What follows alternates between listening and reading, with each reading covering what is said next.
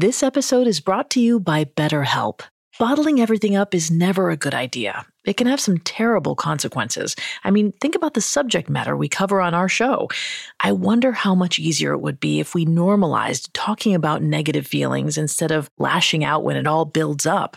I recently had a session where I faced some things going on in my life I hadn't spoken to anyone about. And when I talked about it with my therapist, I realized how heavy it actually was. And I was able to see it in a different light, and it didn't feel as heavy anymore. When you need to talk, but you want a safe space for that conversation, I highly recommend BetterHelp.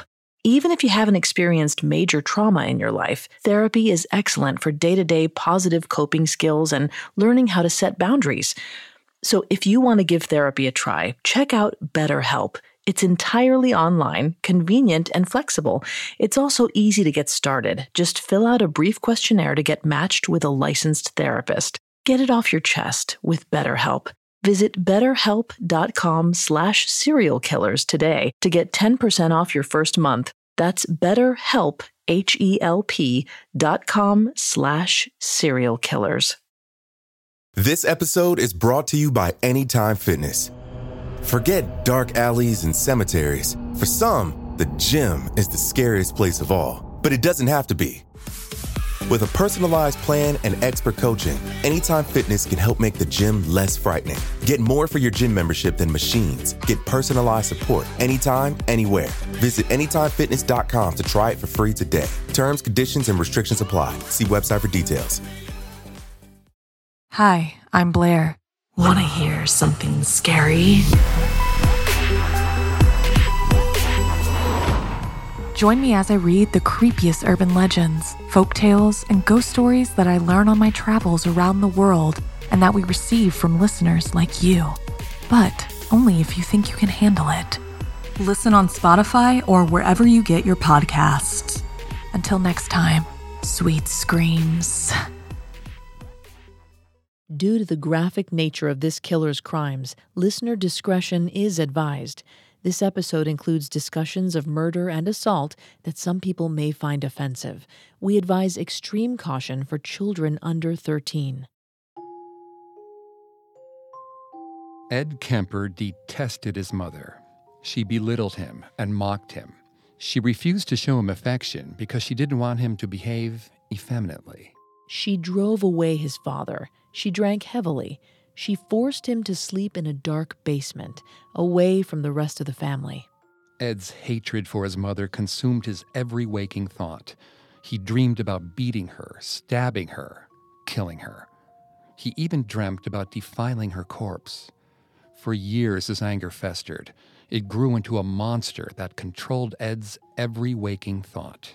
And like all monsters, Ed's hid in the darkness in the space under the bed, just waiting for his victims to fall asleep.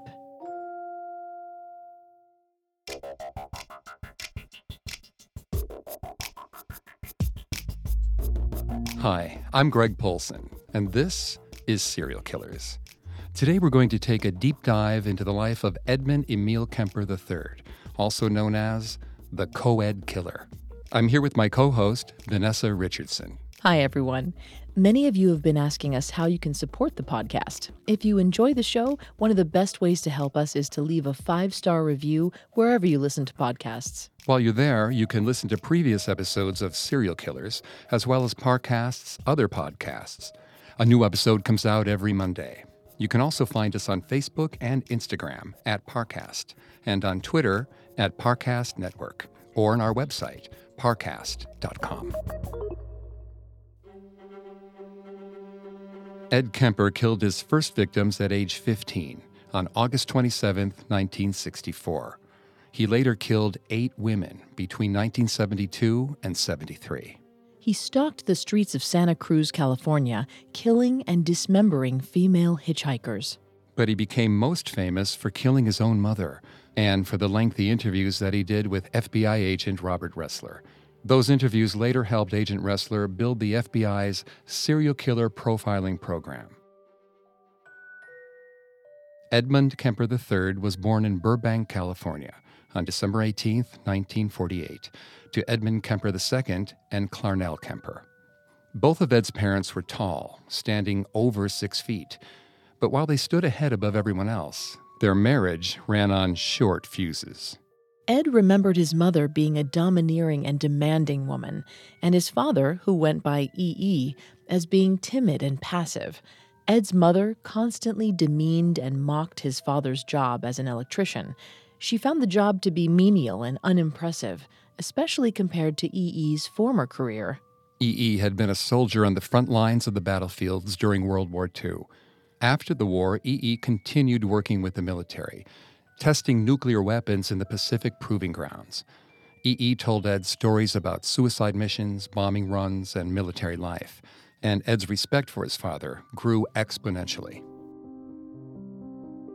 Ed saw Clarnell's disrespect for his dutiful soldier of a father as emasculating and born from a place of misandry or man hating, as Ed put it. Ironically, Ed also seemed to think that some of his mother's treatment of him and his father was motivated by a desire to raise Ed as a real man. Clarnell often denied Ed any signs of compassion, and when EE showed any care for the boy, she derided EE for coddling their son. Clarnell feared that showing any affection for young Ed would, quote, turn him gay, just like the fairy boy who lived down the street, end quote. Clarnell's strict efforts to keep Ed from becoming passive and timid like his father had the exact opposite effect. Despite being extremely intelligent, young Ed performed poorly in school, and his shyness and abnormal height resulted in him being bullied by his classmates. Bullied at home and bullied at school, Ed became increasingly disconnected from the people around him, including his sisters, Susan and Allyn. In 1957, when Ed was nine, EE had had enough of Clarnell's constant viciousness. EE divorced Clarnell and later said, Suicide missions in wartime and the atomic bomb testings were nothing compared to living with her. It's likely that Clarnell harbored some resentment towards men and that she unleashed said resentment on her husband and son. This seemed all the more plausible when we consider the fact that Clarnell treated her daughters extremely well and that her daughters considered her a good mother.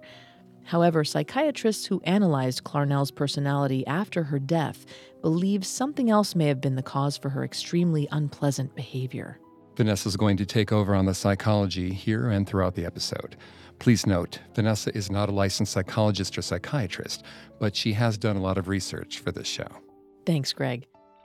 After analyzing Clarnell's behavior, some psychiatrists have hypothesized that she suffered from borderline personality disorder. According to the National Institute of Mental Health, quote, Borderline personality disorder is a mental illness marked by an ongoing pattern of varying moods, self image, and behavior. These symptoms often result in impulsive actions and problems in relationships. People with borderline personality disorder may experience intense episodes of anger, depression, and anxiety that can last from a few hours to days. These intense periods of negative emotion correlate with Ed's memory of his mother. When she would chastise him or his father, he remembered her repeatedly yelling about things for days at a time. When she wasn't yelling, she would withdraw from their presence and hardly speak to them at all. The National Institute of Mental Health states that people with borderline personality disorder also tend to view things in extremes, such as all good or all bad. They also have difficulty trusting, which is sometimes accompanied by irrational fear of other people's intentions and inappropriate, intense anger or problems controlling anger. This could also explain why Clarnell distrusted men and why she thought that EE treating his son in an affectionate way was an attempt to, quote, turn Ed gay. Despite EE having a stable and relatively lucrative job as an electrician and being a present family man, if he did anything wrong, Clarnell saw him as all bad. Clarnell's difficulty trusting men also extended to her own son. Unfortunately, her distrust of Ed only drove Ed to become more untrustworthy. After EE left his family, Clarnell moved herself and her three children to a new home in Helena, Montana. Here, she began drinking habitually, and her distrust of her quickly growing boy caused her to fear him. Instead of letting him sleep in his own room, Clarnell forced Ed to sleep in a dark, damp, cold basement without any windows. She sincerely believed that Ed would someday attack her or his sisters, so she locked the basement door to keep him contained. In an interview with a French journalist named Stéphane Bourgoin, Ed described the effect this had on his young mind. Quote, well, at a certain time of the evening, the family left the center room, the living room of the house. My mother and my sisters, or my sisters themselves, would go up to bed upstairs, where I used to go to bed upstairs. I had to go down to the basement, and an eight year old child had a tough time differentiating the reason in that. Why am I going to the basement? I'm going to hell, and they're going to heaven. Earth is the living room, and I'm going to deal with demons and monsters and ghosts and all the things that scare me. They don't have to. End quote. The unfairness of the situation and the darkness of his environment drove Ed to further separate himself from the outside world. He began to daydream, imagining himself at the center of dark fantasies. Some of those fantasies involved everyone else in the world dying and Ed being left alone to do whatever he pleased. As the inner thoughts of nine year old Ed began to darken, so did his interactions with his siblings. While he mostly got along with his sisters, he began to convince them to play morbid games with him. After hearing news about the execution of a criminal on death row via gas chamber, Ed invented his own play version of the event. He had his sisters tie him to a chair, then throw objects at him. They would leave, locking Ed in the room. Then he would writhe on the floor, pretending to suffocate to death. Another game he played involved tightly wrapping Allyn in a rug and seeing how long it would take her to wiggle out of it. They would compete to see who could wiggle out of the rug fastest. But Ed wasn't just in it for the fun of competition. As they played, he was absorbing what it looked like to see a woman in a helpless situation. His mother drank more and more often, and her verbal abuse continued to be a constant torment for Ed. As Ed descended further into his imagined world, his resentment and anger towards his mother was soon expressed through violence. When Ed was only 10 years old, he grabbed the family cat and dragged it to the backyard. He dug a hole, threw the cat inside, and buried it alive. He waited for the cat to suffocate then he dug the cat back up. He grabbed a knife and cut the cat's head off. Then he dissected the body and examined the cat's insides. He mounted the cat's head on a spike and admired his handiwork. Once his morbid curiosity was satisfied, he buried the cat's remains back in the hole. When Clarnell discovered the cat had gone missing, she rightfully blamed Ed. She hounded him about the cat every chance she got. Ed spoke less and less his silence only causing his mother to grow more upset with him. Ed enjoyed the torment he had inflicted on the cat and the pain the cat's loss had caused his mother. This further reinforced Ed's already dangerous penchant for violence. When Ed was 12, he developed a crush on one of his teachers. His sister Susan teased him about the crush and told Ed that he should just kiss his teacher and see what happened. Ed replied by saying that the only way he could kiss his teacher was if he killed her first. Ed had already proven his desire to commit violent acts, but this was the first time Ed's dark thoughts were also shown to be sexual in nature. It reflected his low self esteem and showed that he believed no girl would ever willingly kiss him. Ed's 12 year old mind was a terrifying place, but at the same time, full of heartbreak. When Ed was 13, the family got a new cat. The cat seemed to prefer Allyn over Ed, and he decided the cat had made the wrong choice. He cut it to pieces with a machete. He hid most of the cat's body outside, but he kept some select pieces in his closet as souvenirs. Weeks later, Clarnell discovered the cat's mutilated body parts when their rotting smell started to fill the house. Clarnell saw this as proof that her son was dangerous. She started physically abusing him. She'd slap Ed when she thought his behavior was out of line. Unfortunately, Clarnell failed to understand that her attempts at good parenting were a major factor in Ed's increasingly violent tendencies. Ed's hatred towards his mother continued to build until he just couldn't take it anymore. When Ed was 15, he ran away from home. He took buses and hitched rides down to Van Nuys, California, where his father lived. Having lived apart from his father for six years, Ed had grown to idolize E.E. to a fanatical degree. He compared his father to his favorite actor, John Wayne. Both John Wayne and E.E. Kemper were tall, large men with a substantial presence. Ed liked to think of his father as commanding an equivalent amount of authority and moral clarity as many of the characters John Wayne played. Ed believed he would return to his father, and his father would welcome him in like the Duke himself. However, things didn't go quite as Ed had hoped. Ed's arrival at EE's doorstep was a complete surprise, although EE had a bombshell of his own to share. EE had remarried, and Ed now had a stepbrother whom he had never met. EE convinced his new wife to allow Ed to stay with them, but Ed soon wore out his welcome. At six feet four inches tall, 15 year old Ed towered over most people. He was a giant of an adolescent with a violent fantasy life and a stark lack of social skills. Ed's stepmother and stepbrother found Ed to be intimidating and unsettling. It didn't help that Ed felt like his father had purposefully replaced him. Ed treated his stepbrother poorly. He would often refuse to participate in conversations and instead glare his stepbrother into silence. He didn't treat his stepmother with respect either. One night, his stepmother left the bathroom after showering, only to find Ed standing outside the door. When she asked him to move, he simply stood silent, staring at her breasts. She pushed past him to her room, only to have Ed follow her to the door. Ed's violent fantasies had grown increasingly more sexual. His impulse to prey upon women was stronger than his ability to contemplate the consequences. Ed's stepmother rightfully felt frightened by Ed's behavior. Later that day, she told EE that his son could no longer stay with them. Either EE would kick Ed out or she was leaving. EE felt helpless. He had already abandoned Ed when he was younger, and he felt somewhat responsible for how Ed had turned out. He knew he shouldn't have left Ed alone with his mother, but EE felt it was too late for him to change that now. EE decided Ed had to leave, but he wasn't going to force the boy to return to Clarnell. Instead, E.E. asked his own parents, Edmund Emil Kemper I and Maud Matilda Huey Kemper, to take over raising the boy.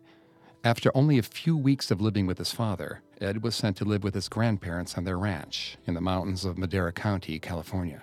E.E. thought his grandparents might be the key to preventing disaster. Tragically, they would only fall prey to Ed's violent mind. We'll explore more of Ed Kemper's depravity after a quick break. This episode is brought to you by Anytime Fitness. Forget dark alleys and cemeteries. For some, the gym is the scariest place of all, but it doesn't have to be. With a personalized plan and expert coaching, Anytime Fitness can help make the gym less frightening. Get more for your gym membership than machines. Get personalized support anytime, anywhere. Visit AnytimeFitness.com to try it for free today. Terms, conditions, and restrictions apply. See website for details. Now back to the story. Ed Kemper was 15 years old when he moved in with his grandparents. 72 year old Edmund Kemper I and 67 year old Maud Kemper. Immediately upon arrival, Ed grew displeased with the move. Maud was a tough old woman. She had spent most of her life living on the ranch, and she took no guff from her children or grandchildren. She was confident in her abilities to parent, and she believed that by taking Ed into her home, she could correct all the mistakes Clarnell had made raising him. Maud often insulted Clarnell in front of Ed. While the two held a similar disdain for Ed's mother, what could have served as a common ground only drove the two further apart. For Ed, hearing Maud complain about his mother only made him think of Maud as an extension of his mother. He thought of Maud as equally domineering and controlling as Clarnell, and he only saw more similarities in how Maud treated his grandfather. Edmund Kemper I was growing senile in his old age. For most of their married life, Edmund I had provided for Maud as a stable but quiet partner. As he grew older, he would often have lapses in memory and judgment that made it difficult for Maud to trust him. Maud and Edmund Sr.'s relationship changed as he slowly lost his ability to care for himself. Maud often found herself chiding the man like she would a child. Unfortunately, Ed only saw how Maud treated Edmund Sr. in their old age, and he wrongly assumed that she had always treated Edmund poorly. As a result, Ed saw his grandparents' relationship as an expression of Maud's bitterness towards men, just like his mother's relationship with his father. While Maud and Ed's relationship was strained from the beginning, Edmund I tried to bond with the boy. He would take Ed hunting, and he even bought Ed his own rifle so Ed could practice shooting on his own. Ed enjoyed going on hunting trips with his grandfather, but Edmund's ever encroaching senility interfered with their ability to make a meaningful connection. To make matters worse, Maud wouldn't allow Ed to leave the ranch on his own. After hearing from Ed's father about how he had behaved with his stepmother, Maud worried that Ed would cause more trouble if he was allowed to be alone in public. She made Ed spend most of his time alone on the ranch. Ed grew to hate living on the ranch even more than he hated living with his mother. He felt trapped in his own personal hell by a doddering old dope and a nagging old hag. Ed began to act out. Maud would tell Ed not to stare at her. Ed would give her a deathly glare. Maud would refuse to give Ed an allowance. Ed would steal money from Maud's purse. Maud would tell Ed not to shoot any birds. Ed would immediately go out and shoot down the first bird he saw. Tensions between the two continued to escalate. Maud distrusted Ed, and Ed despised Maud. His violent fantasies began to focus on ending Maud's life. On August 27, 1964, the 72 year old Edmund Kemper I went to town to shop for groceries. 15 year old Ed Kemper and 67 year old Maud Kemper were on their own at the secluded ranch. Ed stared at his grandmother. Maud grew uncomfortable. Maud began to chastise Ed for all his usual offenses. Ed grew angry and started to yell back. The two began yelling. Their argument became more intense than any they had had before. Ed stormed out of the kitchen to blow off steam. As he marched out, he heard his grandmother yell at him, Don't you dare shoot any birds this time. Ed marched to the shed and grabbed his hunting rifle. He loaded bullets into his gun. He marched back into the kitchen. Maud yelled at him to put the gun down. Ed shot her once in the head and twice more in the back. It wasn't enough. Ed still wasn't satisfied. He grabbed a kitchen knife and stabbed his grandmother with reckless abandon. Once Ed had gotten his fill, he dragged her body to her bedroom and put her on the bed. He stared at her corpse, exhilarated. He hadn't shot any birds. She had to be happy with him now. Edmund Sr. pulled up the driveway. Ed looked to the front door, then looked at his grandmother's corpse. While Ed enjoyed the sight of her permanently closed mouth, he knew it would be too horrid for his grandfather to bear. He decided to do his grandfather a favor. Ed grabbed his rifle and headed to the driveway. As Edmund looked through the groceries in the back of his truck, Ed snuck up behind him. Before Edmund knew what was happening, Ed raised his rifle and shot his grandfather through the head. Ed looked at his grandfather's corpse. He hadn't enjoyed that as much as he enjoyed killing his grandmother, but he felt that it had to be done. The only question was what to do next. Ed was 15. He didn't know how to drive and he was alone at the ranch, miles away from the nearest town. He didn't have a job, he didn't have any friends. He had no idea what to do. Ed's only resource was the house phone.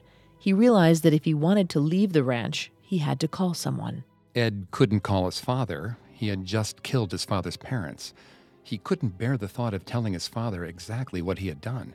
Ed realized there was only one person in the world he could call Clarnell picked up the phone. Her 15 year old son told her everything. Clarnell's greatest fears had been realized. Everything she suspected about her son, everything that had made her paranoid about the darkness inside his heart, everything she had been trying to snuff out, had finally exploded in a violent rage. Clarnell urged her son to turn himself into the police. It was his only option. Ed calmly agreed. He hung up the phone and called the local police station. The police arrived at the ranch to find Ed waiting for them outside. They were surprised to see that the six foot four inch tall youth was calm, cordial, and cooperated with their every request. He told the police everything that he had done, and when they asked him why he had done it, Ed said, quote, I just wanted to know what it felt like to kill grandma. End quote. They asked why he had killed his grandpa, too and Ed told them that he didn't want his grandfather to know that his wife had died. He only killed his grandfather to spare him the pain of knowing what his grandson had done. Ed was taken to prison to await his court date. Psychiatrists were brought in to analyze Ed's mental state. They were shocked by how well spoken and cooperative he was. They were also shocked by how clearly Ed conveyed how he had committed his crimes. The court psychiatrists simply could not understand how a boy like this could commit such a heinous murder. They declared that the only way a 15 year old boy could brutally murder his grandparents was if that boy was criminally insane. The court psychiatrist diagnosed Ed Kemper with paranoid schizophrenia. According to the Mayo Clinic, schizophrenia is a serious mental disorder in which people interpret reality abnormally. Schizophrenics display a number of symptoms. They can suffer from hallucinations, often hearing voices or seeing things that are not there. Some of the psychiatrists interpreted Ed's vivid, violent fantasies as signs of hallucinations. Schizophrenics can also display disorganized thinking and poor motor control. The actions and words taken by a schizophrenic can make little to no sense, as their thinking does not connect logically from one point to the next. The court psychiatrist saw the murder of his grandparents as behavior that made little to no sense without a diagnosis of schizophrenia. Schizophrenics can also suffer from delusions, strong beliefs that are not based in facts or reality. In 1964, paranoid schizophrenics were believed to suffer solely from paranoid delusions, believing that everything and everyone was out to get them. In recent years, psychologists have determined that paranoia is actually just one symptom of schizophrenia, so the term paranoid schizophrenic is no longer used as its own specific diagnosis. However, at the time, the court psychiatrists saw Ed's hatred of his grandmother's nagging and his disdain for his mother's treatment of him as evidence of paranoid delusions, instead of accurate portrayals of his mother and grandmother's personalities. The court psychiatrists, therefore, saw enough evidence to deem Ed a criminally insane, paranoid schizophrenic, and he was put on trial. Ed successfully won a plea of not guilty by reason of insanity. He was sentenced to an indefinite length of time at the Atascadero State Hospital, a maximum security mental health facility designed to house and treat California's population of criminally insane men. While the doctors worked to cure Ed Kemper's violent tendencies, his stay at Atascadero would only serve to help Ed become a more violent and proficient killer. We'll learn more about Ed's time at Atascadero after this. And now back to the story. In 1964, the 15 year old Ed Kemper was admitted to Atascadero State Hospital with a diagnosis of paranoid schizophrenia. The prison introduced true structure into Ed's life, and because he was a minor, he was able to continue his education. Within the new rigid environment and free from his mother's interference, Ed began to excel in his coursework.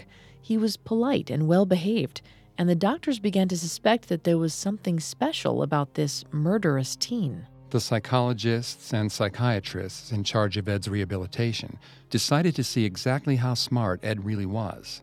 They gave him an IQ test and were shocked at how well he did. The average person has an IQ of 100.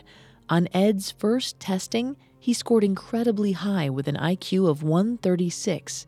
Only 2% of people in the entire world have an IQ above 130, which means that Ed Kemper had the IQ of someone who was intellectually gifted. After a few months, the psychologists tested him again, and he scored even higher, demonstrating an IQ of 145. Only 0.25% of people in the world can boast such a score. Ed Kemper was a bona fide genius. This stunned the psychologists. Paranoid schizophrenics were normally unable to organize their thoughts well enough to score high on any test, let alone an IQ test. In fact, a study published in Biological Psychiatry in September 2001, titled Intelligence Quotient and Neuropsychological Profiles in Patients with Schizophrenia and in Normal Volunteers, found that even intelligent schizophrenics suffer from an impaired ability to think clearly. Ed's high IQ was highly improbable given his diagnosis as a paranoid schizophrenic. The psychologist looked more closely at Ed and soon found that he displayed almost no symptoms of schizophrenia.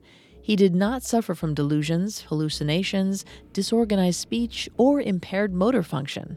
The psychologist soon declared that in the haste of the trial, the court psychiatrists had dreadfully misdiagnosed Ed. The psychologists interviewed Ed themselves, trying to get to the bottom of the boy's problems.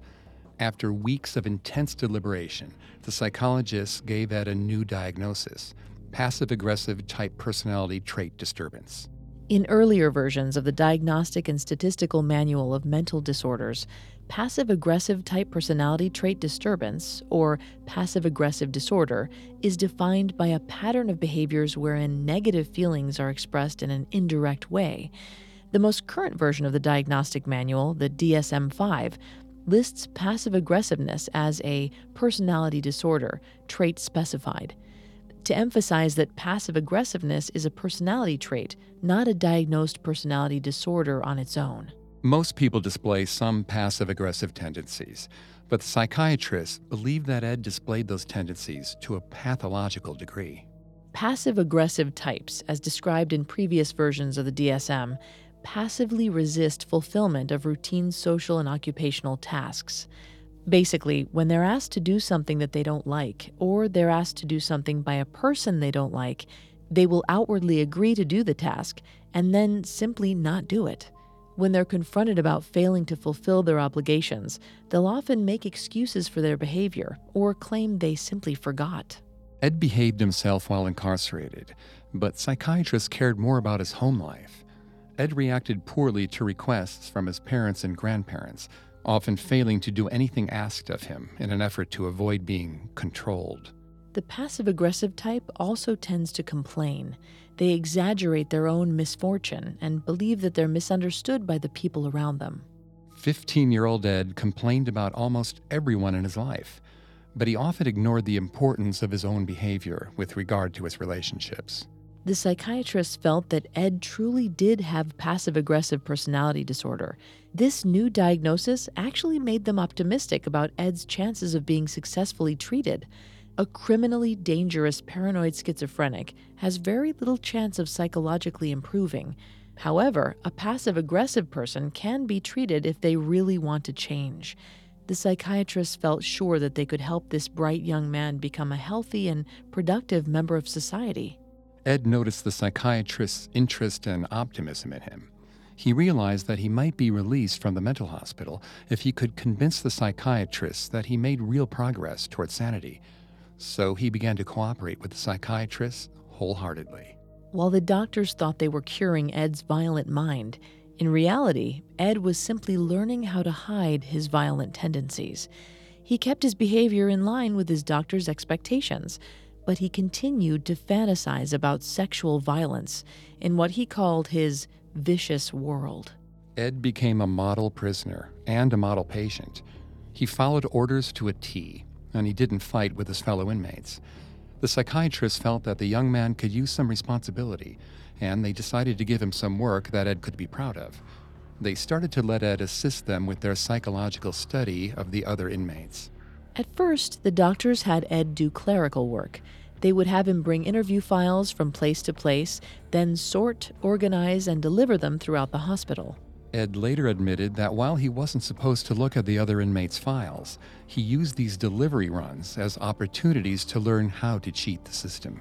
Ed began studying these files. He memorized the questions the psychiatrists were asking and looked at their notes to see what answers they liked and what answers they didn't.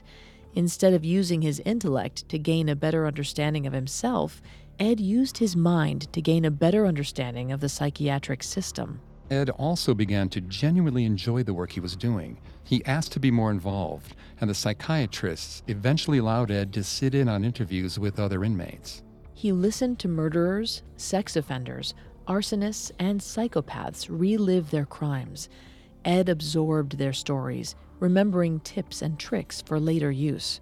One specific thing he remembered learning from the interviews with rapists was that it was better to kill your victim. That way, there would be no witnesses left to go to the police. At Atascadero, Ed became fascinated with the criminal mind. He took extreme pride in the work that he was doing. After a few years, the psychiatrist began allowing Ed to conduct psychiatric exams on his own. He was so invested in his work that he even claimed to have created new tests and personality scales on the Minnesota Multiphasic Personality Inventory, a test used by psychiatrists to measure the personality and psychopathy of patients. One specific scale that he claimed to have created was the overt hostility scale, a measure of how openly antagonistic a person was willing to be with those around them.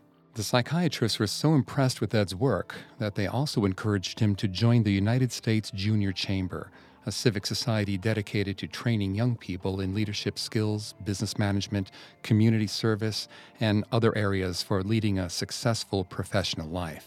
The Junior Chamber had had such notable members as Gerald Ford, Richard Nixon, Ronald Reagan, Bill Clinton, and Bill Gates. Ed Kemper was proud to be a member of that group. The psychiatrists in charge of Ed's case were increasingly impressed by the young man's progress. They believed that Ed's temperament had grown along with his stature. By the time Ed was 20, he stood at a hulking 6 feet 9 inches tall. The psychiatrists felt confident that the murderous 15 year old who had entered Atascadero years earlier had been turned into a mostly gentle giant. The only hitch in his progress was Ed's still apparent hatred for his mother. Ed had successfully hidden his violent fantasies for years, but he couldn't hide his persistent disdain for Clarnell. No system is perfect, and all patients still have things to work through when they're released from their respective mental institutions. Despite Ed's desire for matricide, the psychiatrists deemed Ed Kemper ready for release back into society.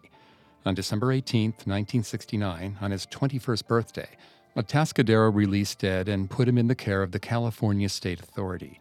They gave him some parole requirements and said that his continued freedom depended on him enrolling in college courses. The CSA was in charge of setting Ed up with a place to live. Even though Ed was 21, he had spent the past six years of his life in prison, and he lacked the knowledge necessary for acquiring a job and his own residence. The psychiatrist gave the CSA one strong recommendation Ed Kemper should not be returned to his mother's custody. The CSA contacted Ed's father, who promptly refused to take Ed back. EE was furious that the state would ever let Ed step foot on the street again. Ed's stepbrother claims that E.E. Kemper vowed to kill his own son if he ever saw him near his family. Whether EE would have actually killed Ed is debatable, but either way, Ed was not going to live with his father. The CSA also asked Ed's sisters to take him in, but they both refused. Neither wanted Ed back in their lives after what he had done to their grandparents. The CSA also looked into placing Ed in a halfway house so he could gain some independence and be more closely monitored. Unfortunately, most of the halfway houses in California were at maximum capacity. The CSA finally presented Ed with two options move back in with his mother or return to Atascadero. Ed contemplated the matter. Even though he hated his mother, he still secretly longed for her approval and her love. Clarnell's life had changed since Ed was imprisoned. She had gotten remarried and divorced, then remarried a third time and divorced a third time. Her name was now Clarnell Strandberg. The fact that Clarnell had been in three unsuccessful marriages also lends credence to the idea that she suffered from borderline personality disorder.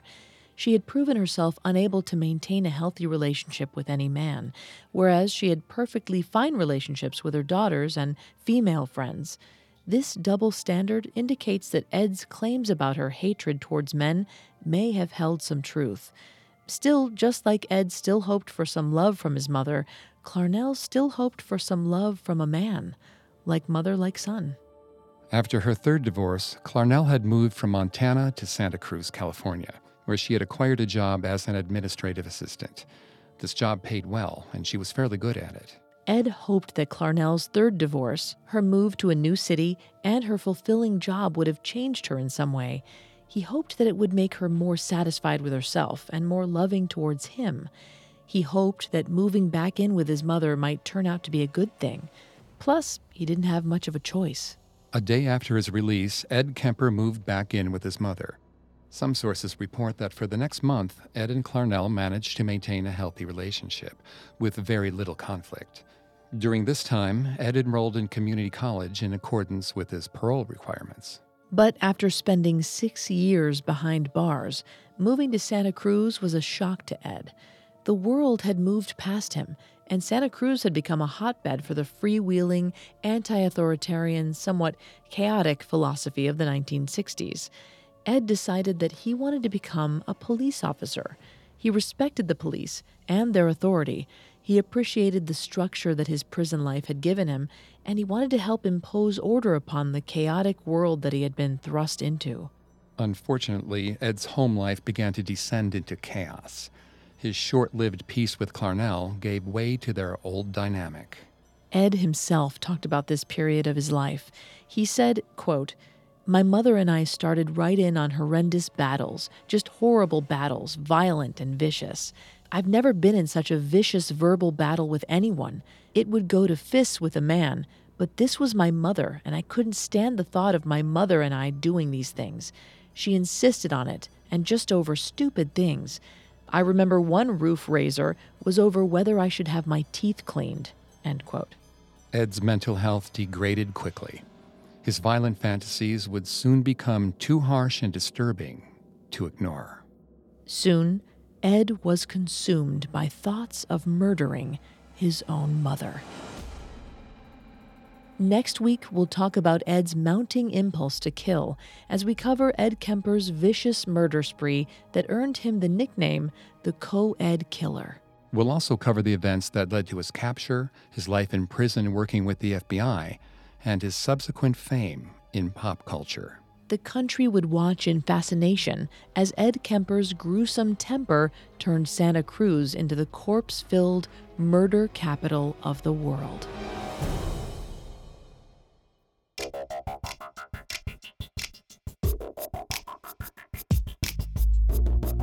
Thanks again for tuning in to Serial Killers. You can find more episodes of Serial Killers, as well as all of Parcast's other podcasts, on Apple Podcasts, Stitcher, Google Play, Castbox, TuneIn, or your favorite podcast directory. Several of you have asked how to help the show, and if you enjoy the show, the best way to help is to leave a five star review. We'll see you next time. Have a killer week. Serial Killers was created by Max Cutler, is a production of Cutler Media, and is part of the Parcast network. It is produced by Max and Ron Cutler, sound design by Michael Langsner, with production assistance by Ron Shapiro and Paul Mahler. Additional production assistance by Carly Madden and Maggie Admire. Serial Killers is written by Giles Hovseth and stars Greg Polcyn and Vanessa Richardson.